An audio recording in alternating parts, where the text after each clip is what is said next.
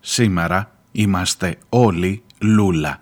Ξεκινούν τώρα οι πίσω σελίδες. O que é isso aí, menino? Aumente esse som. Faz o L, faz um coração grandão, desenrola, o Brasil tem jeito. E faz o L, faz um coração grandão.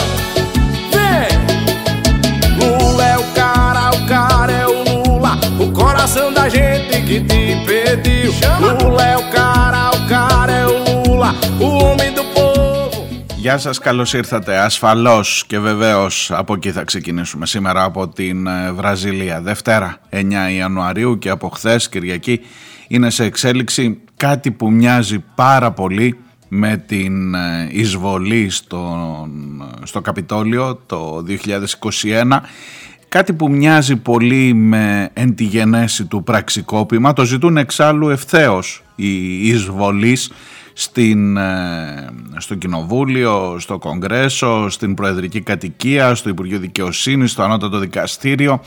Στη Βραζιλία μιλώ, στην πρωτεύουσα της χώρας, στην Βραζίλια, εκεί που το τελευταίο 24ωρο συμβαίνουν απίθανα πράγματα και βάζουν σε δοκιμασία την ίδια την δημοκρατία.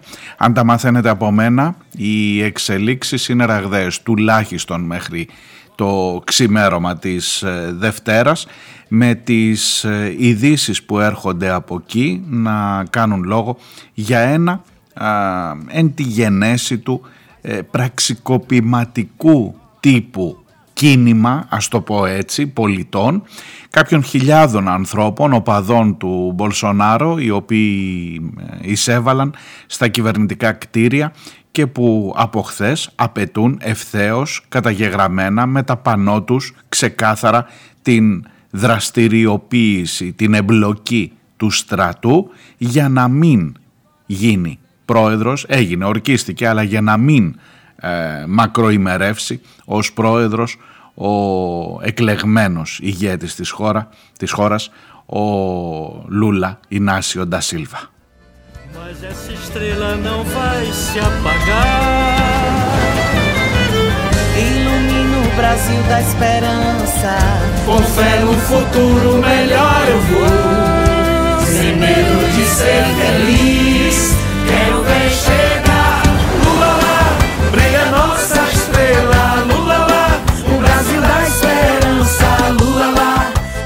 Αυτά εδώ με τα οποία ξεκινώ σήμερα είναι τραγούδια από την ε, πορεία, την θριαβευτική πορεία του Λουίς Ινάσιο Λούλα Ντασίλβα, για να πω όλο το όνομά του σωστά, ε, προς τον προεδρικό θόκο. Ε, κατευθείαν από τη φυλακή όπου τον είχαν κλείσει. Ξέρω ότι μπορεί να ανοίξουν πάρα πολύ μεγάλες συζητήσεις για το άνοιξαν ήδη και από την επίσκεψη του Τσίπρα στην ε, Βραζιλία. Πριν από μία εβδομάδα ήταν η ορκομοσία όπως θυμάστε και τώρα έχουμε τα γεγονότα αυτά για το πόσο αριστερός είναι ο Λούλα, για το πόσο αριστερές πολιτικές μπορεί να εφαρμόσει, για το με ποιους συμμάχισε για να κερδίσει έστω και με αυτή τη μικρή διαφορά 50,1,2 έναντι 49,78 κάπου εκεί ε, τον ε, Μπολσονάρο αλλά μισό λεπτό στις εκλογές κέρδισε ο Λούλα. Από εκεί και πέρα αυτό εδώ είναι πραξικόπημα. Οι εκλογές ήταν αδιάβλητες.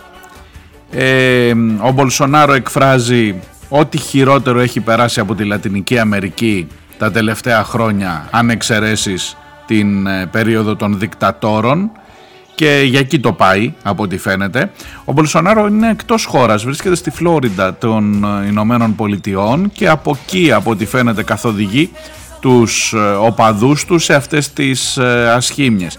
Και τουλάχιστον μέχρι την ώρα που ηχογραφείται η εκπομπή αυτή δεν έχει βγει να καταδικάσει, να δώσει μια διαφορετική προοπτική. Ίσα ίσα δεν αναγνώρισε ποτέ την νίκη του Λούλα, δεν τον συνεχάρει ποτέ και αμφισβήτησε ευθέως και το αποτέλεσμα των εκλογών. Και αυτό είναι που έχει οδηγήσει στα έκτροπα που βλέπουμε σήμερα.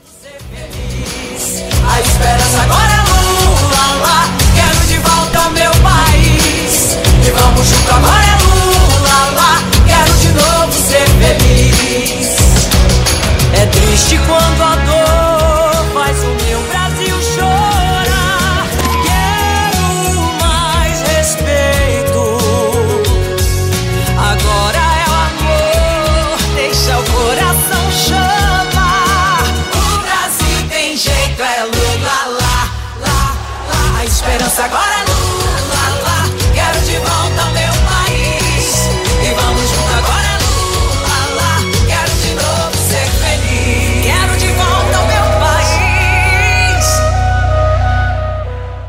Ακούτε πίσω σελίδες, είμαι ο Μάριος Διονέλης. Δευτέρα 9 ο Ιανουάριος, πίσω σελίδες.gr το site της εκπομπής και μπαίνω λιγάκι με αφορμή την επικαιρότητα που έρχεται από την άλλη πλευρά του Ατλαντικού, από τη Λατινική Αμερική. É triste se sentir tão só. E os homens que comandam as maldades com falsas realidades só apertam os nós. Da barriga, da garganta e do desejo, da saudade que eu sinto do abraço, irmão. Aquele gesto generoso que alumia e alivia a dor do peito e do coração. Se o que perdemos eu quero resgatar, eu volto 13 pra recomeçar. Se o que partiu eu quero consertar, eu volto 13 pra recomeçar.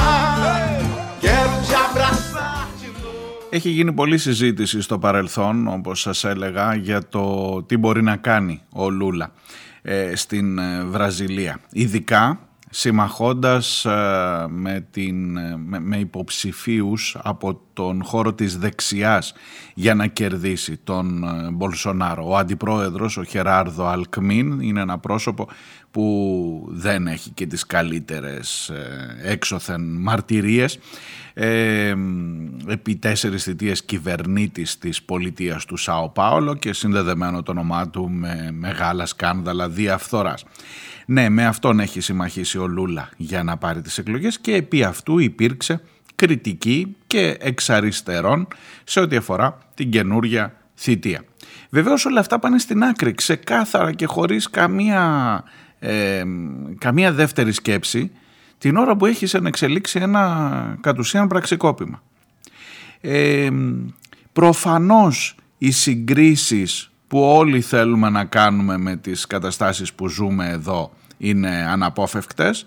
Δεν νομίζω ή ελπίζω ότι δεν θα φτάσουμε σε τέτοια πράγματα, αλλά σε τέτοιου είδους περιπτώσεις, σε τέτοιου είδους καταστάσεις, ναι, σήμερα είμαστε όλοι, όλοι όμως, χωρίς καμία ε, περιστροφή, με τον Λούις Ινάσιο Λούλα Ντασίλβα και την κυβέρνησή του. 13, eu volto 13, eu volto 13 pra recomeçar. Eu volto 13, eu volto 13, eu volto 13 pra recomeçar. Eu volto 13, 13, eu volto 13, eu volto 13 pra recomeçar.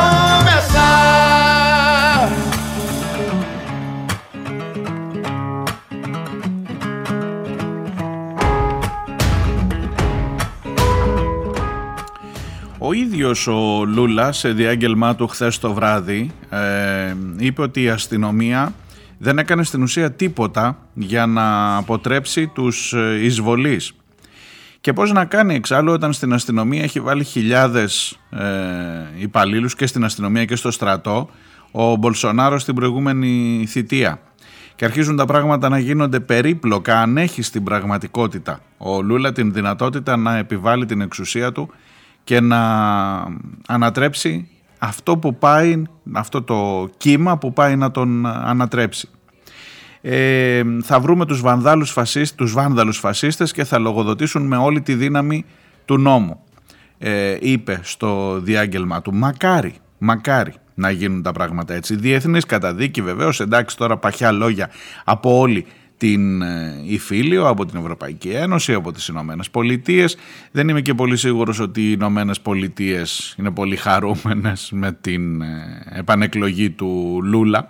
Περισσότερο με τον Μπολσονάρο έκαναν δουλειές, αλλά αυτό μάλλον δεν θα το ομολογήσει κανείς δημοσίως. Ο Biden πάντως είπε ότι παρακολουθεί πολύ στενά την ε, κατάσταση και ο Υπουργός Εξωτερικών ο Μπλίνκεν είπε ότι πρέπει επιτέλους να ε, σταματήσει όλο αυτό, να σταματήσουν οι επιθέσεις στην Βραζίλια. Ε, το ότι ο Biden απλά παρακολουθεί στενά την κατάσταση και δεν καταδίκασε ξεκάθαρα και μάλιστα μέσω εκπροσώπου, τουλάχιστον μέχρι την ώρα που γράφεται η εκπομπή, έχει και αυτό ενδεχομένως την σημασία του. Επίσης έχει τη σημασία του, όπως σας είπα, ότι ο Μπολσονάρο βρίσκεται στη Φλόριδα των Ηνωμένων Πολιτειών, εκεί όπου έχει ε, μετικήσει, εκεί όπου έχει, έφυγε δύο μέρες πριν ολοκληρωθεί η θητεία του και χωρίς ποτέ να παραδώσει τα κλειδιά της εξουσίας στον Λούλα. Αυτό μπορεί να σας θυμίζει λίγο και τον Σαμαρά με τον Τζίπρα το 2015 όταν έφυγε και ούτε καν έγινε τελετή εκεί αυτή η συνηθισμένη η παράδοση παραλαβή.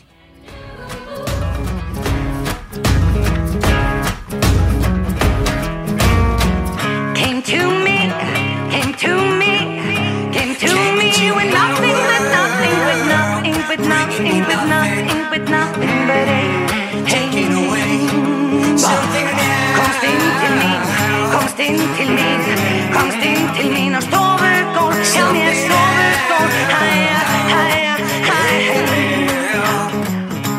nothing but trouble.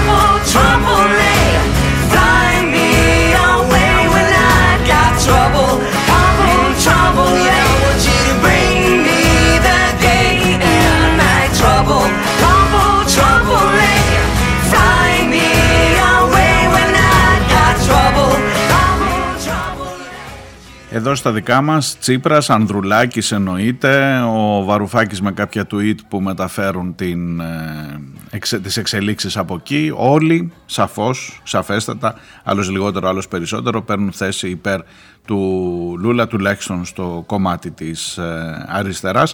Φαντάζομαι ότι επ' αυτού δεν ε, θα υπάρξουν διαφωνίες στο πολιτικό σκηνικό. Δηλαδή περιμένω και το ΚΚΕ μην σας πω και η Νέα Δημοκρατία να σεβαστεί ε, και να, να πει τα αυτονόητα. Φαντάζομαι ότι θα υπάρξουν οι δηλώσεις αυτές. Από δηλώσεις θα μου πεις έχουμε χορτάσει στην ουσία τι γίνεται;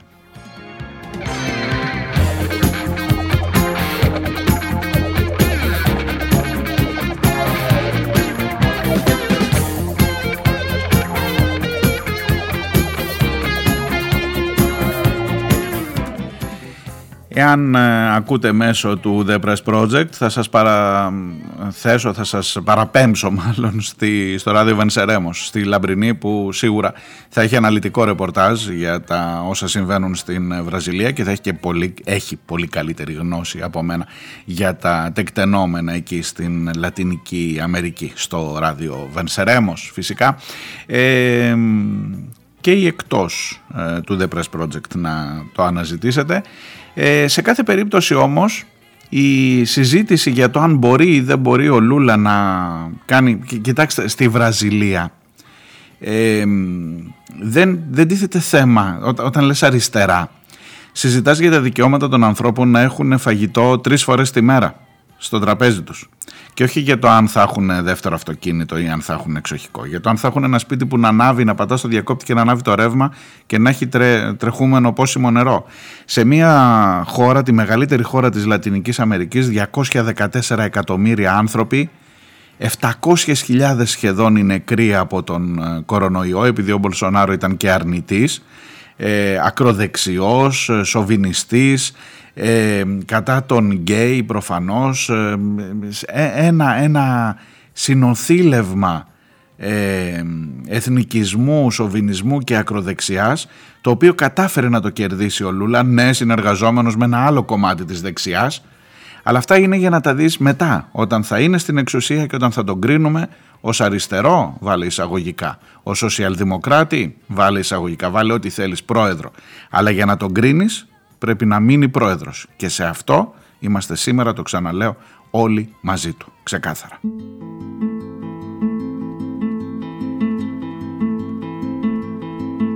I wake up every morning to the sound of motors roaring. They are drowning out the voices in my head. At night while I am sleeping, I can hear the angels speaking, but I can't recall a single thing they say. Για να έρθω εδώ στα δικά μας, αυτή η ιστορία του εξάχρονου παιδιού του Θωμά ε, θα ήταν κανονικά το πρώτο θέμα της σημερινής εκπομπής. Το γεγονός ότι ένα παιδί ξεκίνησε να δώσει μάχη για τη ζωή του από τα γρεβενά και τελικά κατέληξε στην Πάτρα στο νοσοκομείο του Ρίο νομίζω είναι ακόμα μία αποτύπωση της δημόσιας υγείας που απολαμβάνεις σήμερα εσύ και τα παιδιά σου. Το παιδί έπαθε έμφραγμα στις 3 Ιανουαρίου και δυστυχώς κατέληξε. Αλλά δεν κατέληξε στα Γρεβενά, δεν κατέληξε στη Θεσσαλονίκη σε μια μέθο που θα ήταν πιο φυσιολογικό. Τα Γρεβενά φαντάζομαι ξέρετε που είναι, είναι στη Δυτική Μακεδονία. Και επειδή δεν υπήρχε μεθ, ε, για βάλε τη διαδρομή αυτή, κάνε τώρα, κάνε, πες ότι είσαι αυτός που οδηγεί από πίσω από το ασθενοφόρο, ότι είναι το δικό σου το παιδί μέσα. Και είναι γρεβενά, πας κάτω, πού, πού, πού κατεβαίνεις, Μέτσοβο, ε, Ήπειρος, μπήκε σε, σε άλλη περιφέρεια, τη Δυτική Μακεδονία. Γιάννενα, τίποτα από μεθ. Πάμε παρακάτω, Άρτα, τι άλλο έχει πιο κάτω, ξέρω εγώ. Μετά πάμε Αμφιλοχία, Αγρίνιο, Μεσολόγγι. Τίποτα από μεθ. Και πάμε στην Πάτρα. Τρεις ώρες, 300 χιλιόμετρα και με ένα στενοφόρο. Ε, και τελικά το παιδί δεν τα κατάφερε. Δυστυχώς. Οι γονείς του αυτή την παρηγοριά που μπορεί να νιώσει κάθε γονιός τουλάχιστον να χτυπάει η καρδιά του παιδιού τους κάπου αλλού έδωσαν τα όργανά του αλλά εκείνο που μένει σαν ερώτημα είναι τι, τι κάνεις γι' αυτό. Ποιος νιώθει κανείς ας πούμε άτυχο ε, άτυχο, ήταν άτυχο. Νιώθει κανείς την ευθύνη, καλά να παρετηθεί. Να απαντήσει ρε παιδί μου, να απαντήσει, όχι να παρετηθεί. Να σχολιάσει, να πει κάτι. Γιατί, γιατί ένα παιδί από τα γρεβενά δεν μπορεί να νοσηλευτεί, εντάξει μάλλον πρέπει να ξεχάσουμε, δεν ξέρω, θα έπρεπε να έχει μεθ στα Γρεβενά για παιδιά, εφόσον έχει νοσοκομείο. Αλλά πες ότι το ξεχνάς αυτό και λες στη Θεσσαλονίκη ρε γάμο, το που είναι δίπλα, ξέρω εγώ μια ώρα, μια μισή, πόσο είναι. Γιατί πρέπει να σηκωθεί και να πάει το παιδί στο Ρίο, γιατί; Το γιατί είναι η πιο δύσκολη ερώτηση του κόσμου και την κάνουν πολύ συχνά τα παιδιά, ξέρετε.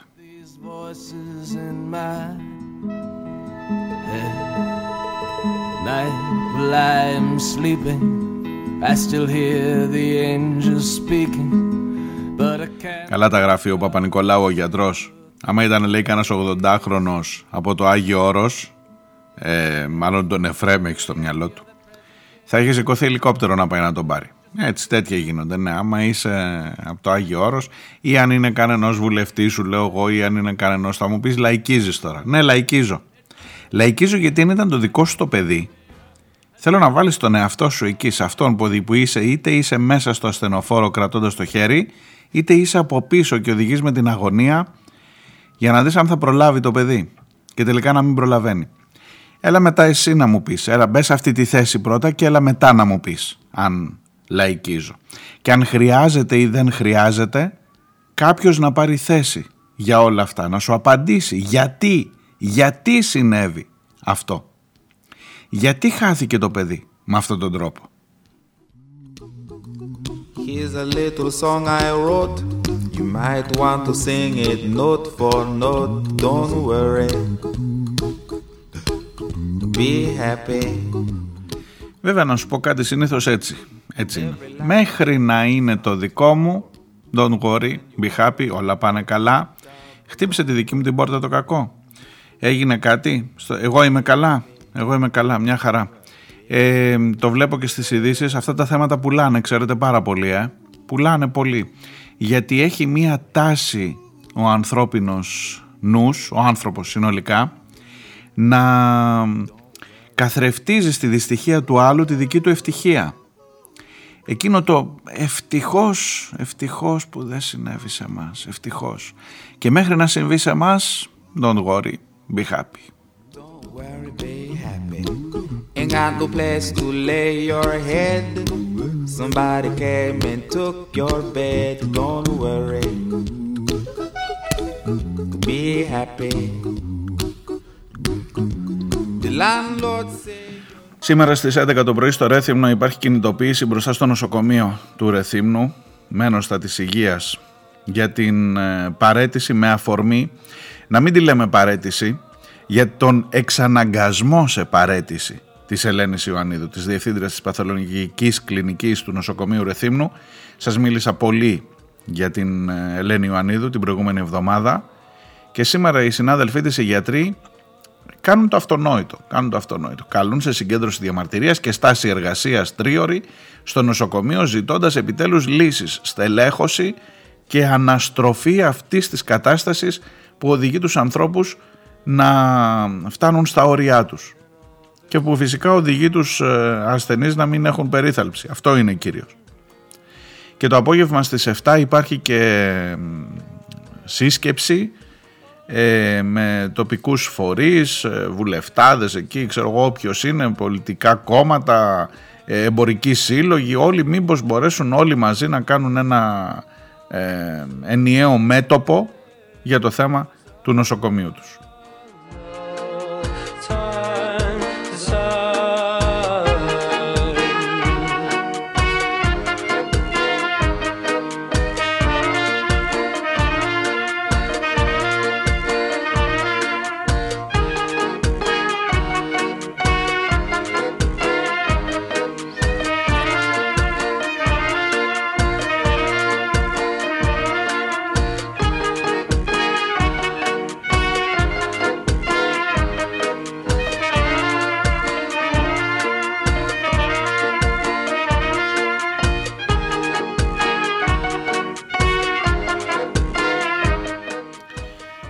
Σε αυτά πάνω μου γράφει η Νούλη και θα διαβάσω το δικό της μήνυμα κλείνοντας το πρώτο μέρος. Φοβάμαι, μου λέει, ότι η έλλειψη στα φάρμακα είναι μια πρόβα τζενεράλε για αυτό που θα ακολουθήσει στο χώρο της υγείας, με τη σκόπιμη αποδόμηση του δημόσιου χαρακτήρα της με το τελευταίο νομοσχέδιο. Αν οι γονείς τώρα διασχίζουν τις πόλεις από τη μία άκρη στην άλλη της χώρας για να βρουν αντιπηρετικό ή αντιβυχικό για το παιδί τους, να δω τι θα κάνουν όταν θα χρειαστούν ιατρική βοήθεια ή ακόμα χειρότερο χειρουργική επέμβαση και θα πρέπει να βάλουν το χέρι βαθιά στην τσέπη. Στην τσέπη η οποία στη συντριπτική πλειοψηφία του κόσμου είναι άδεια. Θα πάρουν σβάρνα τις τράπεζες για ιατρικά δάνεια; Η άξια γιατρός Ελένη Ιωαννίδου παρετήθηκε. Οι νέοι γιατροί μας στέλνουν τα εξαιρετικά βιογραφικά τους ανά την Ιφίλιο. Φεύγουν κι αυτοί. Όσοι αντιστάθηκαν, αντιστάθηκαν. Όπως λέει και το τραγούδι, να πεθαίνεις για την Ελλάδα είναι άλλο και άλλο εκείνη να σε πεθαίνει. Ο καθένας μας πρέπει να αποφασίσει με ποια πλευρά είναι. Με την πλευρά αυτών που στηρίζονται σε άκρα δεξιά, αστυνομία, εκκλησία και σκατόψυχους τύπου Πορτοσάλτε ή με το λαό. Δεν θα τους αφήσουμε να κάνουν χαρακτήρι στα όνειρά μας.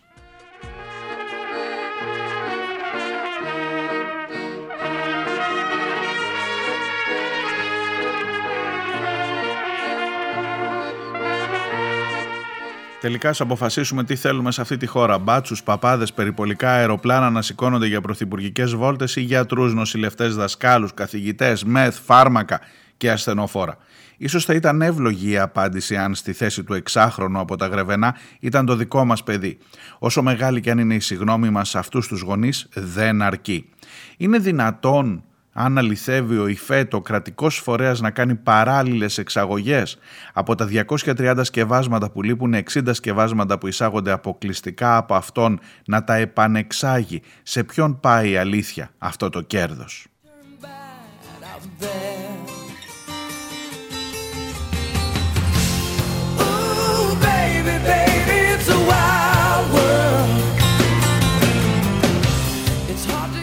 Ναι, είναι αλήθεια. Ακριβώς είναι αλήθεια και εσείς μου το στέλνετε. Α, το σχετικό άρθρο από έκθεση εσωτερικού ελέγχου του Ινστιτούτου Φαρμακευτικής Έρευνας και Τεχνολογίας ε, που είναι θηγατρική του ΕΟΦ ότι η χωρίς να υπαλληθευτεί η επάρκεια των επαθεμάτων των φαρμάκων για τους ασθενείς της ελληνικής επικράτειας, ο Διευθύνων Σύμβουλος Ιωάννης Σωτηρίου προέβη στην εκποίηση δια της εξαγωγής φαρμάκων έκτακτης και μόνιμης κάλυψης σε τρίτα κράτη. Τι δεν καταλαβαίνετε. Ξεκάθαρα πράγματα.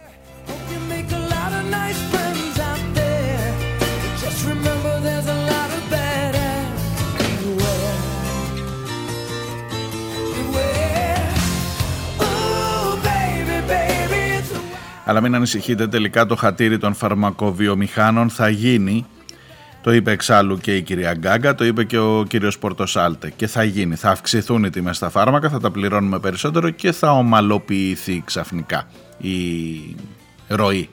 Οπότε ε, υπάρχουν λύσεις για όλα. Στη δημοκρατία δεν υπάρχουν αδιέξοδα, ε. Διάλειμμα και έρχομαι.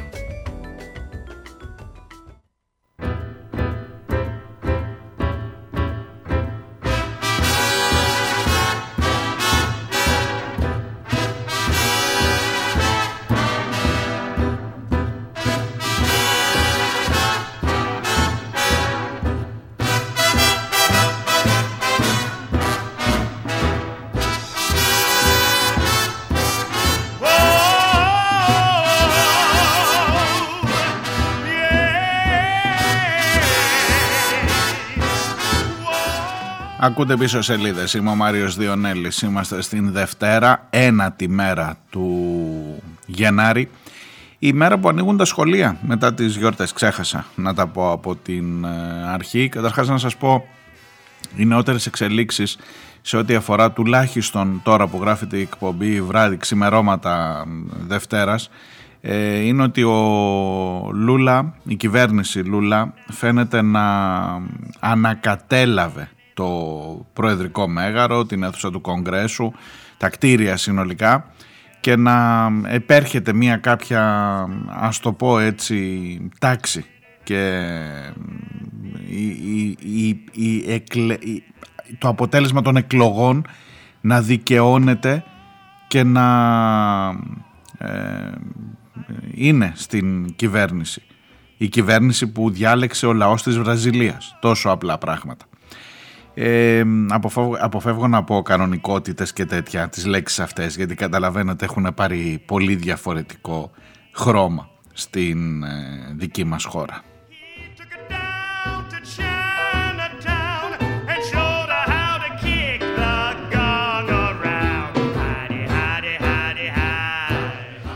Λοιπόν καλή αρχή ξανά στα παιδιά και στους ε, εκπαιδευτικούς φυσικά με προβληματισμό η επανέναρξη της ε, σχολικής χρονιάς μετά τις γιορτές όπως ακριβώς θυμάστε είχε γίνει και πέρυσι σε μικρότερο βαθμό βέβαια ε, όλοι έχουμε την αίσθηση ότι έχει περάσει ο κορονοϊός τώρα υπάρχει και σύνδεση με τη γρήπη Υπάρχουν οι επισημάνσεις των επιστημόνων, μάλιστα κάποιοι όπως ο Καπραβέλος από την Θεσσαλονίκη ζήτησαν να μην ανοίξει το σχολείο, να μην αρχίσει ξανά η σχολική χρονιά μετά τις ε, γιορτές, τουλάχιστον για ένα διάστημα.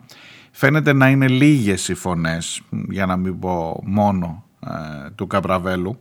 Ε, σαφώς χρειάζεται προσοχή, σαφώς χρειάζεται αυτοσυγκράτηση στους γονείς που βλέπουν ότι τα παιδιά έχουν κάποια συμπτώματα, κυκλοφορεί τώρα και γρήπη και κορονοϊός ταυτόχρονα και όλα ε, ίσως πιο εξασθενημένος από όλους να είναι ο κορονοϊός σε όλο αυτό. Δεν είμαι επιστήμονας, δεν είμαι ειδικός. Θυμάστε τα έχουμε αφήσει αυτά τα θέματα. Είχαμε γίνει λίγο γιατροί όλοι πριν από τι να σας πω, μισό χρόνο μέχρι πριν από το καλοκαίρι ε, σε αυτή την υπόθεση. Αλλά τα πράγματα δεν είναι αδιάφορα. Δεν είναι να πεις να το πάρεις αψήφιστα. Ειδικά, ειδικά όταν έχεις σχεδόν 35.000 νεκρούς σε αυτήν εδώ τη χώρα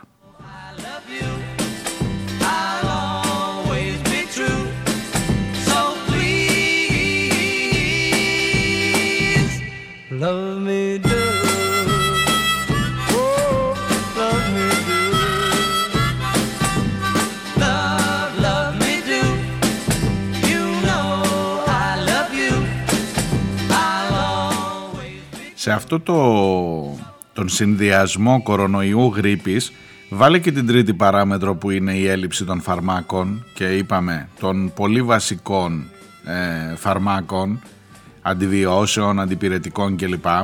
Για να δεις πώς ξαναφουντώνει το πράγμα, τουλάχιστον σε ό,τι αφορά την ανησυχία, τη δικαιολογημένη ανησυχία γονιών, ειδικών, δασκάλων, όλων όσοι είναι γύρω από αυτή την ε, εκπαιδευτική διαδικασία, την εκπαιδευτική κοινότητα.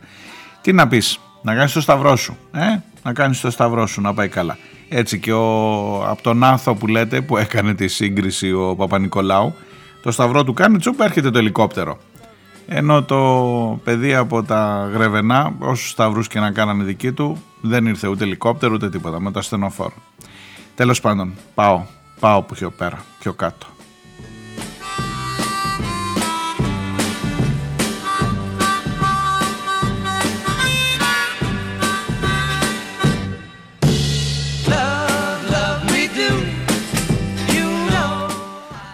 Για να πάμε στη Γάβδο, είπα πάω πιο κάτω, πήγα κάτω κάτω, το τερμάτισα. Ε, τα μάθατε φαντάζομαι. Τα μάθατε, δεν ξέρω αν περιμένετε από μένα, ίσως και να τα διαβάσατε. Προλάβαμε να τα γράψουμε και στην εφημερίδα των συντακτών το Σαββατοκύριακο, την Παρασκευή που πήγε ο Μητσοτάκης για τα φώτα στη Γάβδο. Ε, έγιναν μερικά πραγματάκια. Γίνονται, γίνονται πράγματα σε αυτή τη χώρα έτσι για να έχεις ένα ενδιαφέρον να συζητάς ρε παιδί μου. Μπορεί και να μην είχα τίποτα να σας πω σήμερα.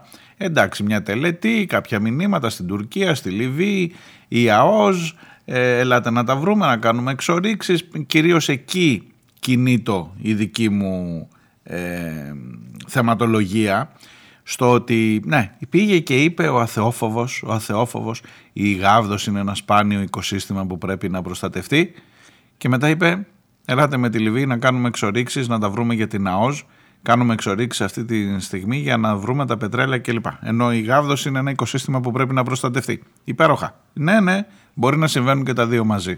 Ναι.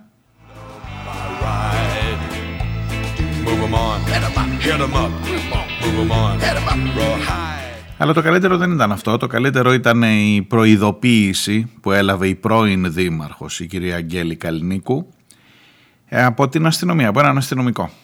Κοιτάξτε τώρα να δείτε, αν δεν ακούσατε τίποτα.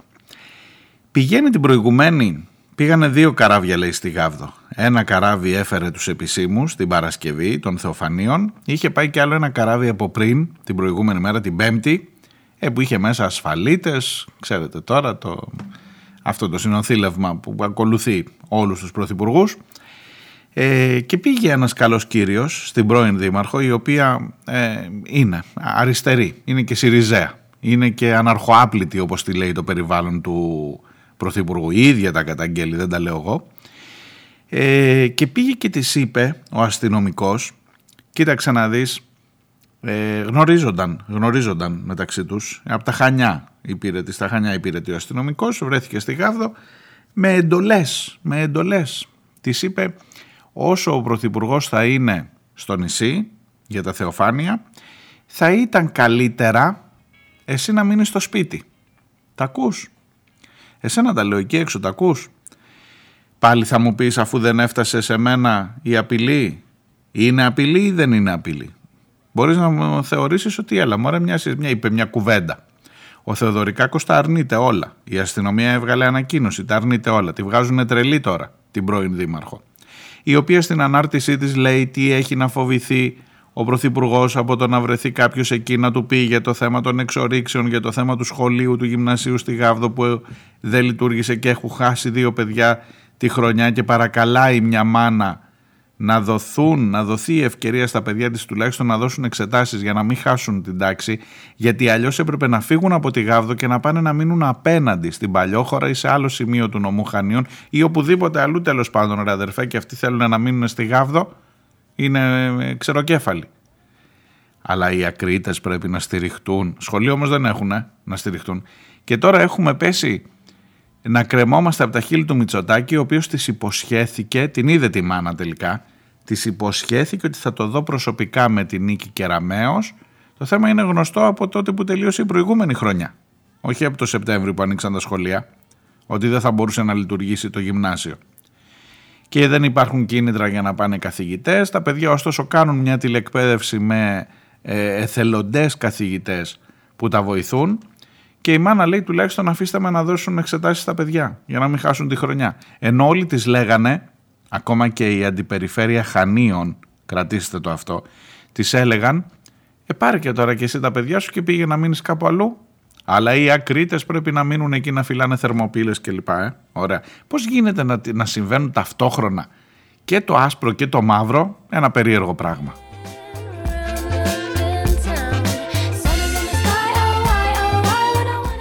Πάντων, η δήμαρχος, η πρώην δήμαρχος μάλλον, ε, δεν ξέρω αν είχε σκοπό να πάει ή να μην πάει, αλλά τέλος πάντων, αν βρισκόταν, μπορεί και να, να είχαν υποθεί μερικές κουβέντες για την εγκατάλειψη του νησιού, για τα ζητήματα υδροδότησης, για τα ζητήματα για την έλλειψη γιατρού, για το, για το σχολείο, για τις εξορίξεις που βάζουν σε κίνδυνο όλο το περιβάλλον εκεί.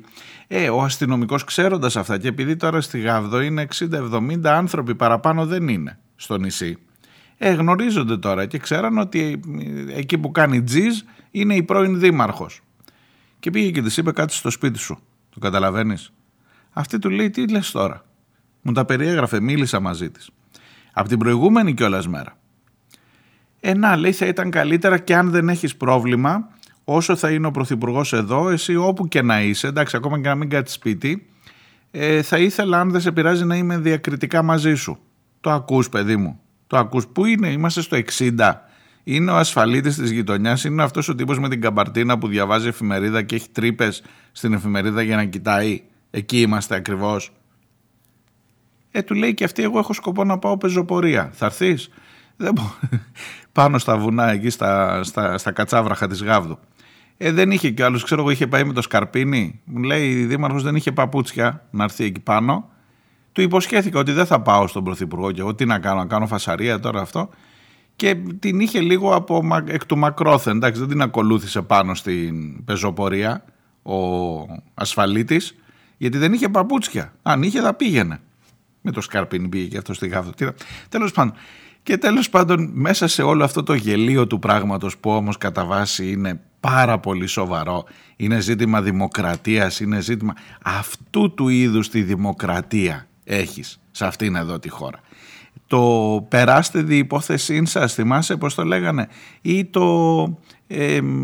ακόμα και αν δεν ξέρεις τι θα κάνεις, ξέρουμε εμείς τι θα κάνεις και γιατί μπορεί να είσαι δημόσιος κίνδυνος και θα κάνουμε μια προληπτική σύσταση. Αφού δεν τη συνέλαβε να την μπουζουριάσει όσο θα φύγει, όσο θα είναι εκεί μέχρι να ρίξει το σταυρό και να κάνει τα, τα τελετουργικά, πάλι καλά να λέμε. Πάλι καλά σου λέω.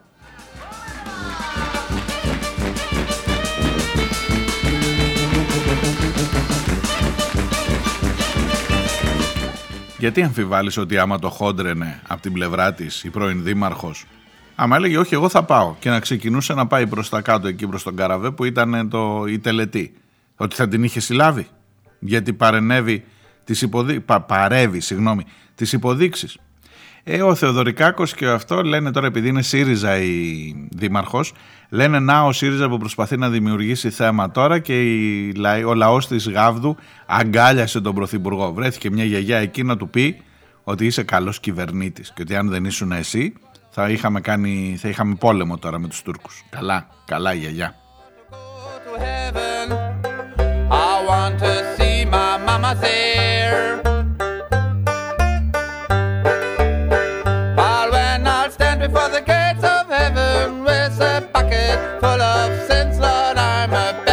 η γιαγιά. but won't you please let me in?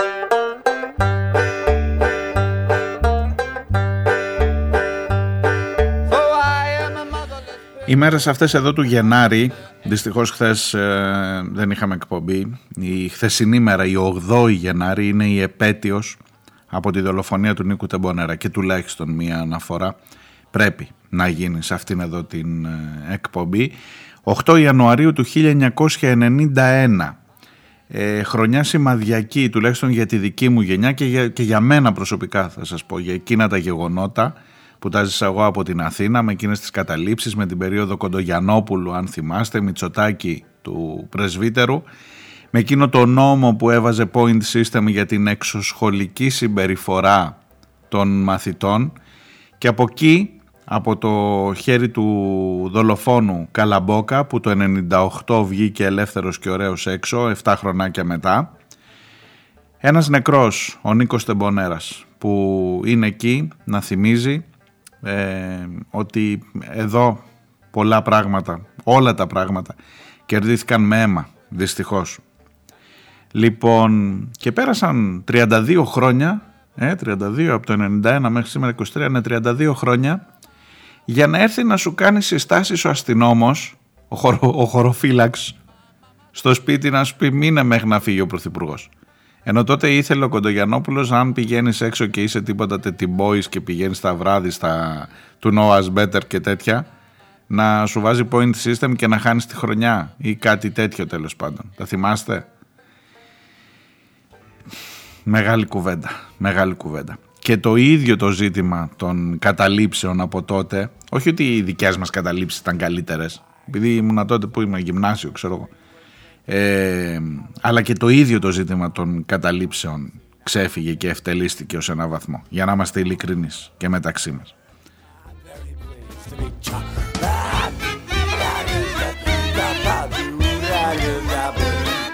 Το μήνυμα μένει εκεί ότι ο Τεμπονέρα ζει και ότι με πέτρουλα λαμπράκι μας οδηγεί. Well, drink your blood and use your bones to build geodesic domes and rape your lives and burn your homes. I'm very pleased to hate you.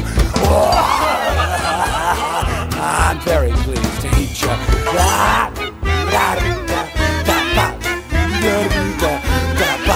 Νομίζω ότι πηγαίνοντας, ε, ότι θα, θα πάει αυτή η σημερινή εκπομπή, όπως ξέρετε της Δευτέρας, ειδικά όταν έχεις και έκτακτα γεγονότα όπως αυτά στη Βραζιλία, προσπαθούν να συμμαζέψουν όλου του Σαββατοκύριακου την επικαιρότητα και της Παρασκευής. Ε, φαίνεται ότι φουντώνει, χοντρένει όπως λέμε στη δική μας την πιάτσα, το θέμα με τα μάρμαρα, με τα γλυπτά του Παρθενώνα.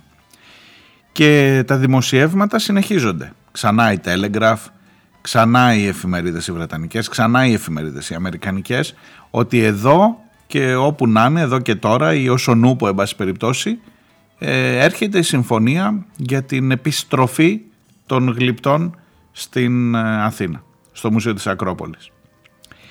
Ε, οι όροι με τους οποίους θα γίνει αυτή η επιστροφή, οι όροι με τους οποίους συζητείται να γίνει αυτή η επιστροφή, είναι όροι υποτέλειας, είναι όροι μιας λεόντιους συμφωνίας που στην ουσία αναγνωρίζει την κυριότητα των γλυπτών στο Βρετανικό Μουσείο.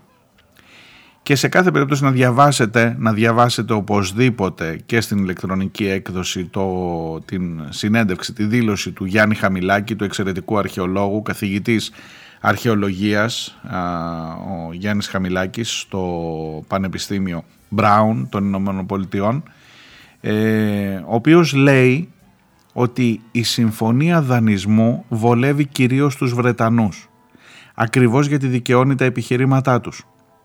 Ακριβώς διότι το, το Υπουργείο Πολιτισμού φυσικά διαψεύδει. Αλλά έχεις ένα, έχεις δύο, έχεις τρία, έχεις πέντε δημοσιεύματα πια που λένε ότι η συμφωνία είναι πρώτο μπυλόν και δεν τα λένε ελληνικά μέσα ενημέρωσης, τα λένε βρετανικά μέσα ενημέρωσης. Και έχεις και έναν περίεργο ρόλο, πραγματικά περίεργο ρόλο του Κυριάκου Μητσοτάκη, του συγκεκριμένου πρωθυπουργού που έχει τα συγκεκριμένα δικά του αποθυμένα με την αρχαιολογία και με τη συλλογή Μητσοτάκη και με την κλεπταποδοχή ε, λαθρανασκαφών και με την ιστορία της συλλογής Στέρν, τα έχουμε πει πολλές φορές με ένα μοντέλο για, την, ε, για, για, τις για τη διαχείριση των αρχαιοτήτων που είναι τόσο ξεδιάντροπη ιδιωτικοποίηση, τόσο, τόσο ξεδιάντροπη ιδιοποίηση της αρχαιολογικής, της πολιτιστικής κληρονομιάς που λες ότι μπορεί να συμβούν τα πάντα. Και μπορεί εκεί στα καλά καθούμενα και ενώ πηγαίνεις σε εκλογές και ενώ θα έχεις όλα τα μεγάλα μέσα ενημέρωσης να λένε να ο Κυριάκος μας μας έφερε πίσω τα γλυπτά, τα μάρμαρα και θα τα ξαναπολαύσουμε στην Αθήνα, στην ουσία να έχεις για να καταφέρεις να έχεις αυτό το επιχείρημα και να κερδίσεις τις εκλογές, γιατί θα τις κερδίσεις τις εκλογές με αυτό το επιχείρημα, γιατί πουλάνε τα μάρμαρα δυστυχώς, ακόμα και αν σας ακούγεται λιγάκι αγοραίο, πουλάνε στο θυμικό του ίδιου εκείνου. Υπάρχει εδώ απέναντι, απέναντι ως, όταν ακούτε της πίσω σελίδας απέναντι είναι πάντα ένας μέσος νοικοκυρέος που λέει Ρε εσύ δεν είναι το δικό μου παιδί που ήταν αυτό με το ασθενοφόρο. Ρε εσύ δεν ήρθε στη δική μου πόρτα κάνα χωροφύλακας να μου πει κάτσε μέσα μέχρι να βγεις. Μέχρι να γίνουν αυτά μια χαρά είμαστε και να σου πω κάτι. Άμα έρθουν και τα μάρμαρα θα μου σηκωθεί η εθνική περηφάνεια και θα πάω και θα τον ξαναψηφίσω τον Κυριάκο. Τόσο απλά, τόσο κατανοητά. the one who tried to break me with goodbye.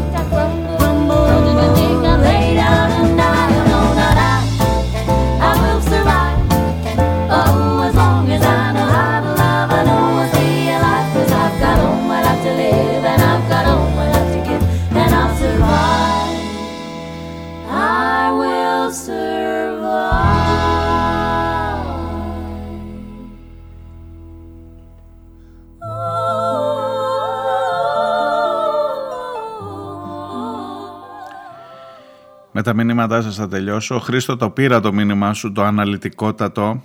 Ε, στην ιστορία αυτή ξέρω ότι δεν πρέπει να επανέλθω, το εξαντλήσαμε το θέμα, το είπα, μου τα γράφεις και εσύ στην ιστορία των ε, drag queens και όλο αυτό και το ζήτημα του αστερίσκου αυτού με την εκκλησία Άστο, ξέρω, θα πονέσει. Δεν, δεν θα διαβάσω τίποτα, στο υπόσχομαι. Δεν θα το διαβάσω όπως μου λες να μην το διαβάσω. Αλλά υπάρχουν πάρα πολλά και περίεργα ζητήματα. Σε ό,τι αφορά την ε, εκπαίδευση που παίρνουν τα παιδιά μας, ναι σήμερα σε αυτόν εδώ στον 21ο αιώνα 2023, ναι, ναι, ναι. Ο Φώτης από την ε, Μυτιλίνη ε, μου στέλνει υποκρισία θα πει να βουτάνε τόσοι πολλοί για έναν σταυρό και τόσοι λίγοι για ένα παιδί, όταν αυτό προφανώς κινδυνεύει στη θάλασσα και μου γράφει και στη συνέχεια της Γάβδου Εν ώψη επικείμενης επίσκεψης του κυρίου Πρωθυπουργού στη Μυτιλίνη, ναι, πάει η Μυτιλίνη νομίζω σήμερα ή αύριο, φώτη διόρθωσέ με, θα ισχύσουν τα παρακάτω. Όσοι εκ των κατοίκων ψηφίζουν κοινάλ, απαγο... απαγόρευση κυκλοφορία. Το γελάς, γελάω κι εγώ τώρα. Ε, νομίζεις ότι είμαστε μακριά; Δηλαδή, γιατί στην άλλη πήγε και τις κάνανε ε, στην, ε, στη Δήμαρχο, στην πρώην Δήμαρχο. Πήγαν και τις κάνανε σύσταση. Καλά το λες. Λοιπόν, διαβάζω. Όσοι εκ των κατοίκων της Μυτιλίνης ψηφίζουν κοινάλ, απαγόρευση κυκλοφορίας 10 με 6 το απόγευμα. ΣΥΡΙΖΑ από τις 7 το πρωί ως τις 10 το βράδυ. Κουκουέ από τις 6 ως τις 11. Μέρα 25 ανταρσία κλπ. Να αλλάξουν νησί. Όσοι ψηφίζουν Νέα Δημοκρατία Ελληνική Λύση να περάσουν να παραλάβουν έγκαιρα τις σημαίες τους από τα τοπικά γραφεία.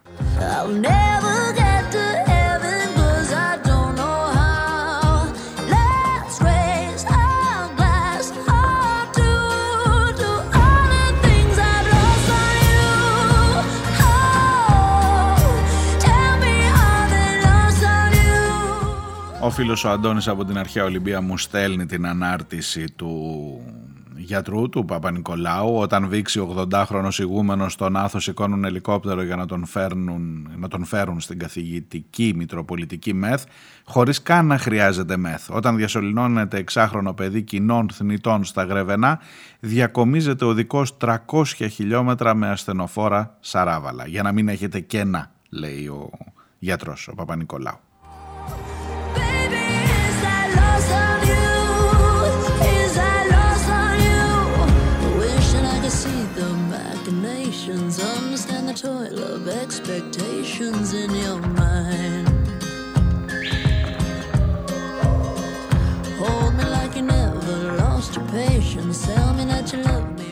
Η Χρυσούλα από τη Ρόδο μου λέει χάρη έκανες στον Πρωθυπουργό που δεν πήγες, στη Γάβδο εννοεί, πολύ θα ήθελα να ακούσω τι θα απαντούσε στο ζήτημα των ε, πετρελαίων.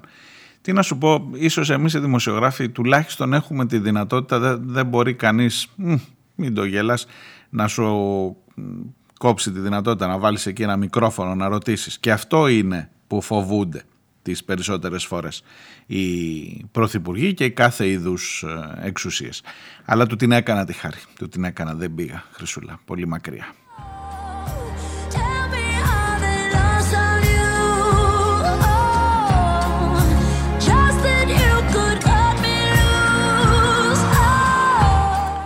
Πάντως η φωνή που έπρεπε να ακουστεί, η φωνή της Γκέλης Καλλινίκου ακούστηκε και βοήθησα και εγώ και όχι μόνο εγώ φυσικά ακούστηκε εξάλλου ακούστηκε ε, ε, την ε, δημοσιοποίησε η ίδια μέσω των μέσων κοινωνικής δικτύωσης μέσω του facebook ούτε και εμάς τους δημοσιογράφους χρειάζονται πια οι άνθρωποι για να μιλήσουν.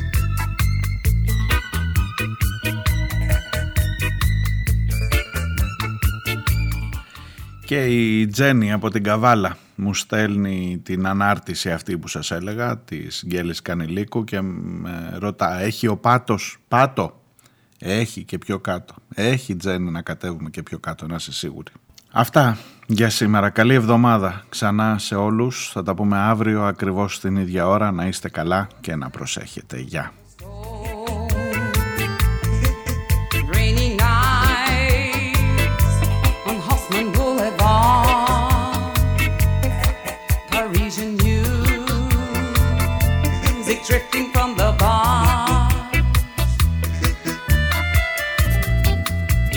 Tu cherches quoi Raconterai la mort. Tu te prends pour qui? Toi aussi, tu détestes la vie.